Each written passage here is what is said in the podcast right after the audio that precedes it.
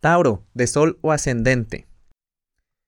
En este transcurso, y más o menos te estoy hablando de julio para acá, hiciste conciencia en soltar, cosa que a ti te cuesta mucho, porque eres muy apegado o apegada.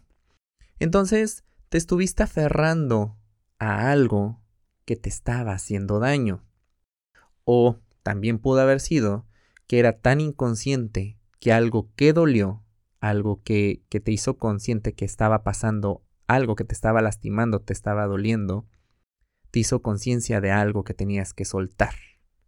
Me puede, sonar, me puede sonar como a un hábito, también puede ser como a alguna eh, una relación o una situación en la que tú no querías porque creías que eso te estaba generando estabilidad, pero no es así. Entonces esto te hizo trabajar conscientemente en tu crecimiento, lo que te está pidiendo hacer cambios en tu persona directamente. Te recuerdo que Urano está en tu signo, retrogradando aún.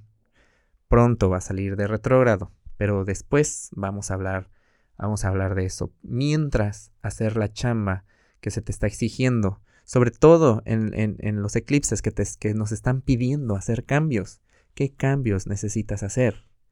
Empiézalo a trabajar desde la conciencia, no nomás como, ah, tengo que hacer, no sé, dieta, porque salí alto en los triglicéridos. No, ¿qué te está llevando a comer tanto dulce? Vete un poquito más al fondo. Y esto tómalo como ejemplo para cualquier situación, no solamente en asuntos de comer, porque como buen Tauro, sé que te gusta mucho comer. Si quieres saber más de la energía disponible, te invito a que escuches el episodio de la semana del 21 al 27 de diciembre y que nos sigas en redes sociales. Búscanos como Caja Astral Podcast.